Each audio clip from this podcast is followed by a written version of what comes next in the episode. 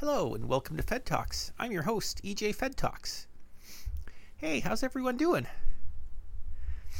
Uh, last week, I uh, talked a little about my anxiety, uh, just in case anybody wants to check in. It has not gotten better, but it also hasn't gotten worse. Actually, got a little worse, but that was all work related reasons. That's stuff I can point to. Uh, I still have deep dread about the state of our potential future, but I'm not getting into that this week. Uh, and probably next week, we're going to have to do an all TV talk episode because uh, uh, What We Do in the Shadows is back, Better Call Saul is back. Nathan Fielder's new show, the the rehearsal, is out and it's fantastic. Uh, I've been watching The Bear on on FX, and that's really good and brings back bad memories of working in a bakery. Even though this is about a restaurant, there's still similar uh, similar specifics, I guess. Uh, so that has been been a very stressful. Boy, I hope I'm still recording. Uh, just pooped out on me but it looked like it kept recording. If it, if it didn't, I was just talking briefly about the bear on FX and how I'll talk about that next week. Uh, right now, I got to clear off time for the franchise report because this is a big week. I have finished the American Pie series. Not only will I talk about the final movie in the series, I will rank the nine American Pie movies. But we'll save that for last. Uh, so I'm just going to get to it to make sure I have time. Also, Better Call Saul starts soon, so this episode may run short. I've been saying that lately, and then they run long. Uh, time management is not one of my skills, nor is talking, nor is anything technical. So, frankly, this is maybe not the best medium for me. Uh, uh, over in Marvel, we saw Captain America, Captain America: Civil War. Uh, look, this is a movie. I don't know that I've seen it since it was in theaters. If you asked me if I liked it, I'd say yeah. I never, re- I didn't really go back. It, you know, it kind of came out back when the, there started to be a lot of Marvel movies, so you didn't go back and rewatch everything unless you had kids like my friend Billy who uh, want to watch them all the time. Uh, I had, I had pleasant memories of it, and I will say that watching it now along with uh, Thor: The Dark World, it's one of the movies that's gone up the most in my estimation from a rewatch. Uh, it's look, this is the movie that introduces Black Panther and Spider Man. and also gives Ant Man the ability to get really big, which is my favorite thing that can happen in a movie. Uh, and also, the Vision wears casuals uh, just on his regular Vision body. It's very good. Uh, just to touch briefly, it also uh, this weird little angle. There, there's like this tech demo where uh, that generates us a scene from Tony's past, and that's key to the second Spider-Man movie, which I totally forgot that was actually Mysterio's motive was actually established in a previous movie. But we'll talk about that when we get to that movie in a few weeks. Uh, but that that was cool. Uh, here's the thing. What I appreciate about this is a movie that ends up having 12 superheroes in it, and they have a fight. And I feel like it is remarkably easy to follow, uh, even for people who you know you don't have to come into it with like a with like a lot of comics knowledge. If you've been watching the movies you you can track what happens in this one just fine. Uh, it's kind of amazing that there are that many characters uh, and obviously these directors go on to do uh, infinity war and endgame which have even more characters but i feel like this is very much sort of a a trial. Uh, the big fight is a lot of fun and one thing i noticed this time is no matter who your favorite character is, uh, they come away looking good. Like you know, the guys without powers like like Falcon and Hawkeye and Black Widow get just as many hits as as Iron Man and uh and, and uh, Ant Man, my favorite, uh, who does cool things when he's little and also gets big. But no matter who your favorite is, you can kind of walk away from that fight scene going, yeah, my guy was really the star of that. And it's kind of amazing the way they make that work. Uh, it's also very fun to see Spider Spider Man. They this version is is really good, and we can talk more about him in the Spider Man movies. But uh, I like the like they don't even bother with the origin. They just they just bring him in. There's a kid going out doing Spider Man stuff. Ding. Uh, and I think putting him in because the other Spider Man movies do not have other heroes in them. Uh, putting him in this big group scene really sort of brings out what's different about him. And one of the things I think they do very well is how his constant talking is incredibly irritating to the people he's fighting because he is obviously a very young man and he's just wailing on adults and also just constantly chattering. And it also makes it clear that the reason he can't shut up is because he's terrified. And I think that's a that's a very that's a very fun take on Spider-Man, uh, and it gives him a lot of personality that makes him stand out from from the other characters in the scene. Uh, like I said, Ant Man gets big. That's great. It's real fun.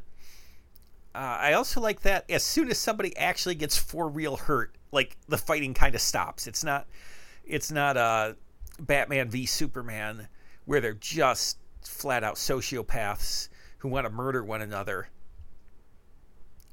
Um, also, oh, this also sets up Zemo, who he's a little, you know, he's in the comics, he's a major Captain America villain, and here he's just kind of a a sad guy with a lengthy plan. But I feel like the way they bring him back in Falcon and Winter Soldier really like the bones are there in this movie, and when they bring him back and really kind of play up his dirtbag uh, uh, personality, it's it's a lot more fun, and uh, presumably he'll be involved in the Thunderbolts movie they announced, which is uh, basically evil Avengers, and Zemo's generally a part of that. Uh, so that you know at the time that was one of the weak things was they the weaker things was they sort of blew one of their major villains on uh, just a guy who wants revenge because his family died and then he gives up at the end. And they it looks like they're really doing something cool with him so you can't even hold that against it. I had an actual blast watching it. Uh, i learned that my cousin can't stand captain america in the movies and he's insane uh, I also I forgot how antagonistic Falcon and Winter Soldier are towards one another, and uh, you know, given the way the show goes, that's a lot of fun. Also, I'm not a huge fan of Sebastian Stan in these movies. I think he's a little bland, but his interactions with Anthony Mackie are his best stuff. So smart to pair them off, right? Um, oh, so here's the here's the thing that I was thinking about a lot because at the time when they did Civil War in the comics, which by the way is just terrible. It was an awful seven issue series that with 40 tie-ins and just dumb as dishwater and uh, accidentally racist. And I'm putting air quotes around accidentally because the writer has a little bit of a history. Uh, but you know, at the in the comics and then in the movie, it, you know, it gets people discussing the the uh, you know who's right, Captain America or Iron Man? Should superheroes be government employees? Uh, and first off, early 2016 when this came out is sort of the last time that you can even make a good faith argument out of that because uh, if the last six years have taught us anything, I mean, look, real world, uh, Trump would have sent the Hulk to bust up a women's march by now. Uh, it's yeah, anybody whose faith in government has not been shaken to the absolute core over the last six years uh, hasn't paid attention enough, I guess. Uh, so it, you know, that kind of doesn't work as a. It, it's a less compelling story now. It's harder to make the Iron Man case. But a thing I think is interesting is they do, you know, they sign the Sokovia Accords. Captain America's team are, are fugitives, or like Hawkeye and Ant Man go into house arrest. Uh, but we don't really know where that stands now. Like they're fugitives in Infinity War, but then everything falls apart and none of the movies since then have really alluded to it to any heroes being you know outlaws. Uh, and and partly they haven't really done anything where that might necessarily come up. Like spider-man's a fugitive in no way home but it's for murder uh, the eternals are unknown to the population. Shang-chi is just a guy who's good at fighting until the end of the movie. Uh, Black Widow's a flashback. Uh, Thor: Love and Thunder doesn't really take place on Earth that much, but I think they ran into the same thing the comics did, which is that that's ultimately a bad uh, element to force your adventure stories to include. Like if every movie actually had to, they had to get government clearance to go out and do superhero stuff or uh, you know, they were constantly being being uh, uh, targets of the authorities. Uh, it's not a. Why does this always happen? I swear, two phone calls a week, and they always happen during recording.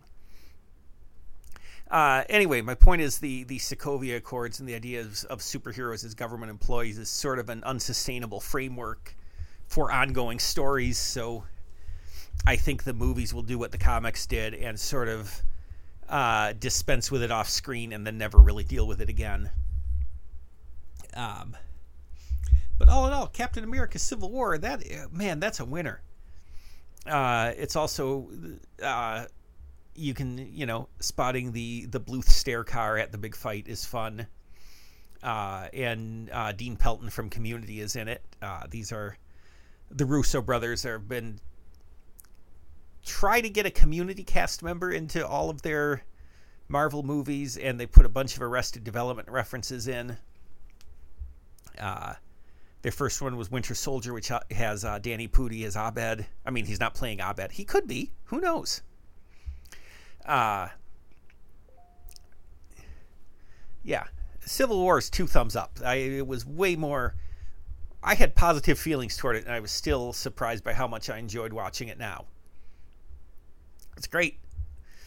Uh, over in James Bond land, we saw Octopussy, which is still a title that is hard for an adult to say. Uh, and in fairness to the actual movie, they don't really make it like the first time the name is used uh, because it is a character's name. Uh, you know, it gets a little eyebrow raise, but there's not a lot of entendre around it. I gotta say, this one's good it's got its it tends into the silly, and I hate that for the the big scene where where he has to defuse a bond, uh, defuse a bomb. James Bond is in a clown suit. Uh, it's weird because you look at Roger Moore in these in this one, he's 54 years old, and you can see it.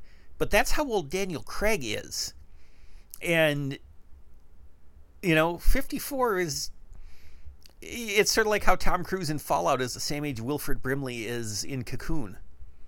Or how I am currently the same age that Tommy Lee Jones is in The Fugitive. Uh, you know, some. Some of it, not not with me in particular. Tommy Lee Jones has just always looked grizzled. Uh, some of it is just have to be how has to be how uh, you know, modern stars are just kind of aging differently, and you know, what fifty something meant thirty years ago, it doesn't now. But also, some people look young for a long time, and some people look very old from the very beginning. Like Wilford Brimley looked eighty since he was forty. You know, that's just a whole. It's a whole subclass. Uh, but you can see he's kind of. Hey, Roger Moore's kind of slowing down. He's uh, God bless him though. One thing that all these these rewatches done is really reawakened my affection for Roger Moore. Uh, I forgot to mention last week that uh, in in uh, uh, For Your Eyes Only, it's the first one where M doesn't appear, and that's because Bernard Lee died before he could film his scenes. So this one introduces a new M. They don't make a big deal about it being a new guy, but I they also don't treat him like the same character. Uh, but you know he's James Bond's boss. Chances are that's a position with a pretty high turnover anyway trying to detonate a nuclear bomb on a U.S. military base. It goes, it goes real wild. Uh, oh, it was, uh, it was uh, one of the writers is George MacDonald Fraser, who wrote the Flashman historical novels that I devoured in college and never thought about again until I saw his name on the screen. Uh, boy, there's not a huge amount to say. It's a lot of fun. All the action scenes are good. Uh, Jeremy Bulloch, who, oh, by this point had already played Boba Fett, uh, is in a in a real brief role as one of Q's assistants. Um. Oh, and then there's his uh, Octopussy uh, leads a cult that's also a circus. And they don't do enough with that because at the end, her circus performers are the ones who sort of lead the assault on on the villain's castle, and that's so fun. I wish there'd been more of that earlier in the movie, like circus action scenes. Those are real good. Uh, but I can't complain about what we got, which was a lot of fun. Uh, we got another indestructible henchman, which uh, always a plus. I love when there's a big guy who just can't be overpowered and uh, uh, especially when, as in this one, they they show you how powerful they are by crushing something to dust in their hand. Uh, in this case, it's a pair of dice. Uh, there's also a knife throwing pair of twins. There's a lot of weird stuff in this one. It is very fun. Uh, the next in the series is technically A View to a Kill, which is incorrectly identified in the credits of this one as From a View to a Kill. Uh, I guess not incorrectly. They just changed the title after they put it out. But next week we're going to watch uh, the non, the out of continuity Bond, which is a weird thing to say given that this series has no continuity. But uh, it's not made by Eon Studios, and it's Sean Connery coming back to play Bond one last time in Never Say Never Again, a remake of Thunderball. Uh, and we talked a little about how that exists, but I'll get into that next week. It's weird. Basically, this one guy who co-wrote Thunderball owned some rights and could make his own Bond movie as long as it had the same plot as Thunderball. And there are certain things they couldn't do, like they can't use the James Bond theme because that was created for the for movies predating Thunderball. So, like, it comes out the same year as Octopussy. It was sort of a battle of the Bonds, and Octopussy did better uh, at the box office, but they use the Bond theme so much, like just to show off, going, yeah, check this out. Also, at one point, Bond's contact, who's played by a real life tennis star, who uh, uh, hits people with a tennis racket at one point. Uh, he plays the James Bond theme to get his attention. And that means James Bond knows he has a theme song which is wild. That's like Deadpool levels of meta awareness. I can only assume that he is either aware he's a fictional character or in his head he is thinking, hey, that's a song I hear whenever I punch somebody. I don't know. I loved it. It made me really happy.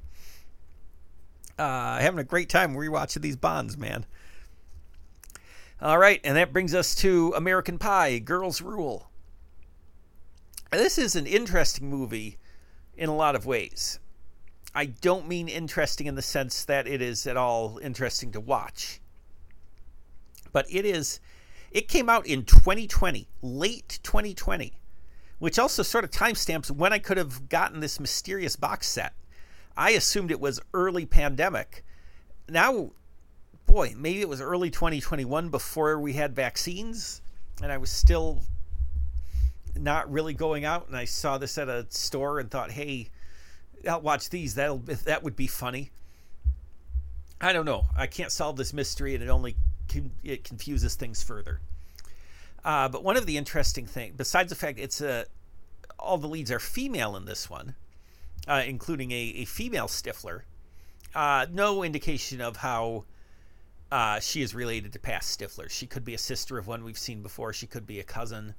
They don't really deal with that. That is also set at, at East Great Falls High, even though it looks nothing like the school as previously portrayed. But uh, the other, the thing, two things that are really, really stand out about it is this is the first one that does not have any nudity in it whatsoever. Uh, honestly, other than language, and even that's pushing it, could have been PG 13. Uh, but the thing that is me is most interesting to me is, like I said, it came out in 2020. The last movie was American Reunion, which came out in 2012. They were cranking out a direct to DVD movie one a year for a while there. American Reunion comes out, kills the franchise. Uh, I looked into it a little. It cost $50 million and it grossed $57 million domestically. Uh, and when you figure the you know marketing and such, it it almost definitely lost money before you factor the international in. Whereas the first one cost eleven million dollars and made a hundred million. So, you know that made almost ten times its money just domestically, uh, and then Reunion just about broke even. So it kills it so bad they don't even do the spin-offs anymore. And this one comes out, it's released on DVD and Netflix at the same time. So I'm guessing Netflix wanted to dip into exploiting some proven content, and I say proven in as thick an air quote as I can manage. And uh, that may also be the reason for the complete lack of sex and nudity. Uh, Netflix is, is a little. Uh, uh, I, I mean, I, I guess I just haven't seen anything from Netflix that I thought of as particularly risque, but you know, they've put out things like Power of the Dog and uh, like actual movies for adults with upsetting themes. Just anything they think young people will watch is pretty, pretty sanitized. I think. Uh, another thing, it, it came out October 6th, and there is a reference to Ruth Bader Ginsburg, who died two weeks earlier. And I sort of wonder if Netflix uh, when it was streaming if they just sort of dropped out that joke or subbed in another name. Uh, there's no way to know without doing research, and I'm not going to. I'm done with these movies now. Uh, here's the thing: this one's fine.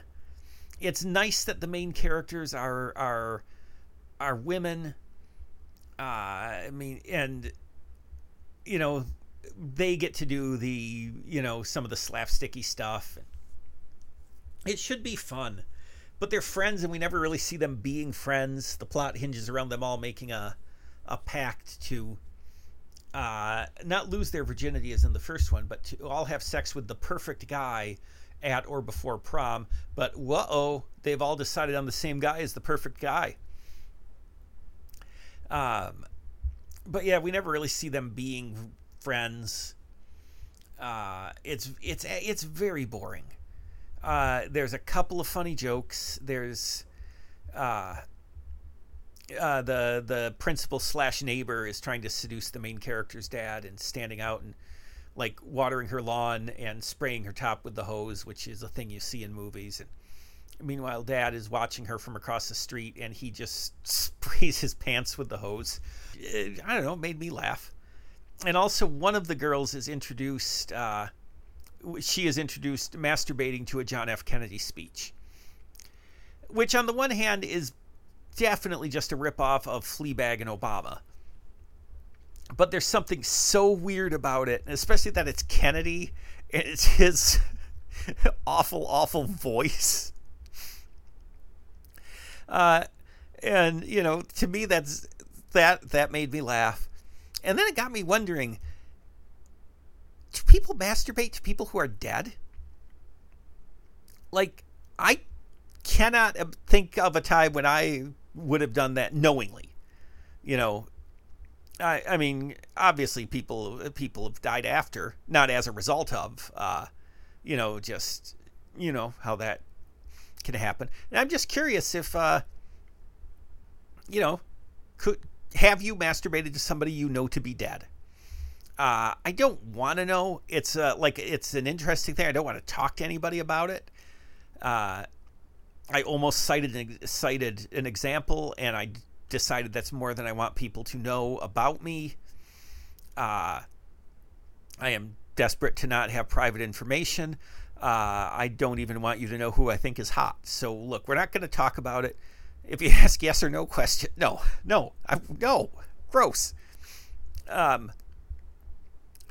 Anyway, uh, so it perfect. It it's perfectly fine. Like it didn't make me mad like some of them have done. It, it wasn't weird enough to be compelling, but it was sort of like good natured. You know, I got through it. I'm not going to watch it again or anything, but uh, uh, I wasn't. You know, American Reunion was so miserable and so long. It was like ten end games, and this was just kind of, you know, 90 minutes. Boom, boom, boom. Mostly pleasant. There you go. Uh, so for our final entry in American Pie versus Zack Snyder, American Pie v v Zack Snyder: Dawn of Disinterest.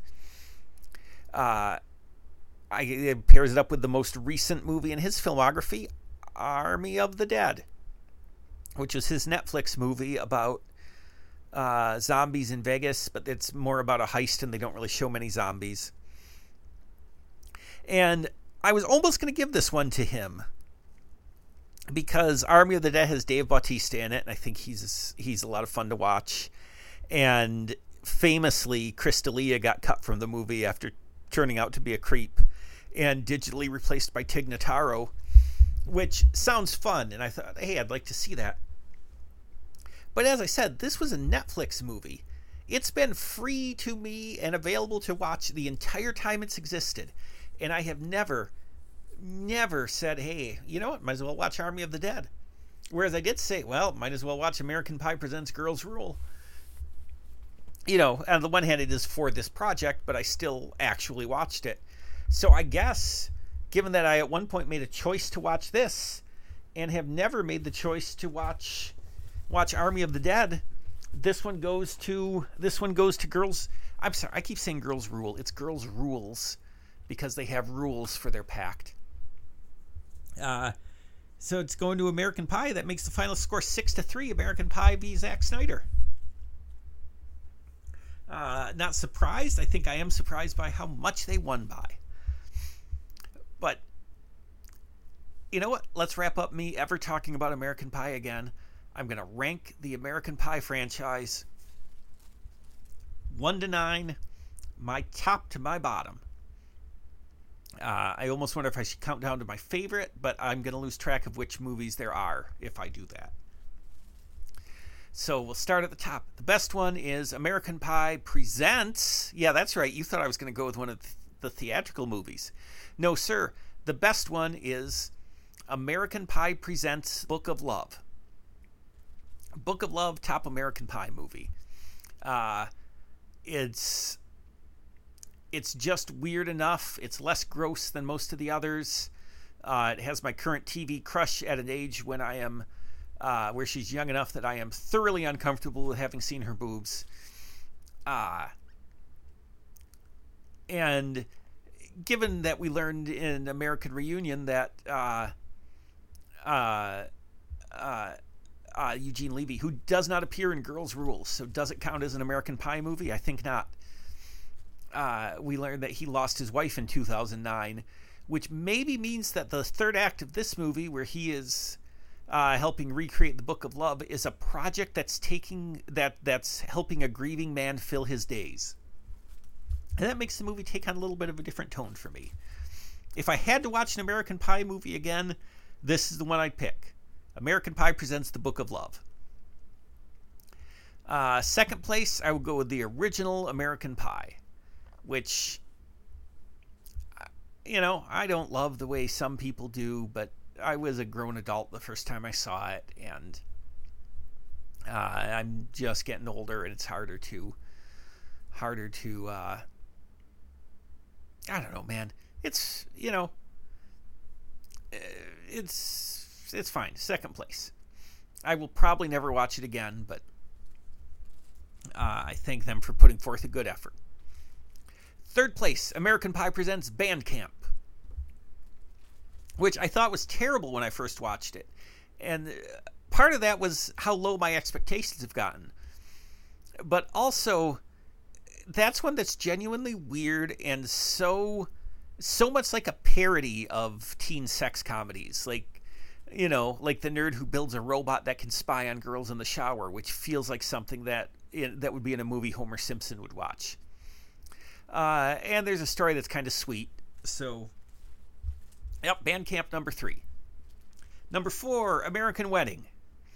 Uh, it's kind of into the realm of the later theatrical movies where they really sort of blow off the female cast, and there are uh, there's some truly stupid scenes, but it's ultimately nice.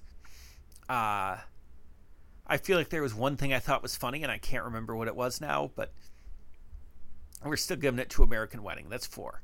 Five, straight up the middle, American Pie presents Girls Rules. Not objectionable, not memorable.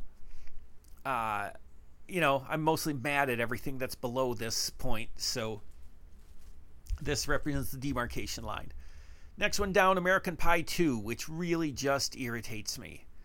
Uh, it's all bigger and dumber versions of the things from the first movie. Uh, you know, if you watched it when you were young, you probably had a lot of fun. Uh, I just. Uh, I didn't like it when I saw it in theaters. I didn't like it now. Number seven. It's close, but seven is going to be American Pie Presents Beta House largely because I saw this four weeks ago and I don't remember a single thing about it. Uh, I remember not enjoying it, but absolutely nothing is stuck with me, uh, which means it can't be as objectionable as the bottom two. Number eight American Reunion. It's bad, it's boring, it's really dismissive of the female cast. Uh, it's long. It's it feels like people who sort of remembered the first movie got to make a sequel to it and it's it's it's so much more mean spirited than the original. Uh, it was it was unpleasant to watch, and that means the worst one of the series is American Pie presents The Naked Mile. And I'm surprised it came in this low because it does have the funny joke where it's revealed that the main character is on a horse in one scene. He does not seem to be on a horse at first until the camera moves. And yes, he is in fact on a horse. That's funny. But it's also the one that's it's got a lot of slurs in it. It's got some truly gross stuff. And it opens, and I will never forget this for as long as I live. It opens with the main character killing his grandmother by ejaculating on her uh, I cannot imagine a lineup of movies where this would not be at the bottom. Uh, so that's the American Pie series from EJ. I'm done. Uh, I think I'm going to do John Wick next. I don't think I'll cover those in the franchise report simply because at some point soon I'm going to be moving into the new format, which means I'll probably only do the franchise report on off weeks, and then there'll be two Marvels and two Bonds to talk about, and that's just going to get too timely. I'll maybe talk about it a little at the end of a franchise. Or I'll watch non franchise movies that I don't have to podcast about. Guys, there's a lot of options. The point is, I'm done with the American Pie series. Uh, we learned a lot. Uh, I don't know what I'm walking away with, but uh, I honestly, it'll be a while before I want to see uh, before I want to see boobs. I'm just I've been beaten down. Uh, they broke me. That's it. Well, before I go, now after talking about being a broken man, just want to remind you of my my amazing sponsor, teesbysummer.com. Now it's actually Tees by Summer, but I say .com so you get so you know it's a website that you could go to and buy things. Uh, just terrific T-shirts. Uh, you know, there's I think you should leave. There's the Ape Hive, which is my website, and is a, such a good design that people who do not know what the website is have complimented when they see me wearing the shirt. And I have instead told them about Tees by Summer rather than about my website. Uh, I know where the talent lies, and that's what I'm going to promote. Uh, one of my coworkers mentioned uh, last week how much she likes the mugs on my desk. Those are Tees by Summer mugs. Uh, they are hanging out. Uh, they make me happy. I've got a set of the old ones from TeePublic, but more importantly, I have the new ones from teesbysummer.com, which are beautiful, just so well designed. Uh, I don't necessarily have the words to talk about design uh, in any kind of smart way, but I know what works on my eye, and these things work. And I've said it before, and I'll say it again. Nobody's better at uh, at uh, coming up with text that is interesting but also legible. And that includes when it is uh, white text on a black background. Uh, there's a couple shirts that have that perfectly legible. No matter how far away you are, you know what's going on. I tried to reread Sandman in anticipation of the Netflix series, uh, even knowing full well it wouldn't be as meaningful to me as it was when I was a sad college kid, and instead I'm a sad middle aged man. Uh, but I, you know, I hadn't read it in 20 years. I thought, hey, I'm going to reread Sandman. Nope, forgot that the main character speaks in word balloons that are white text on black lettering, and I cannot read them.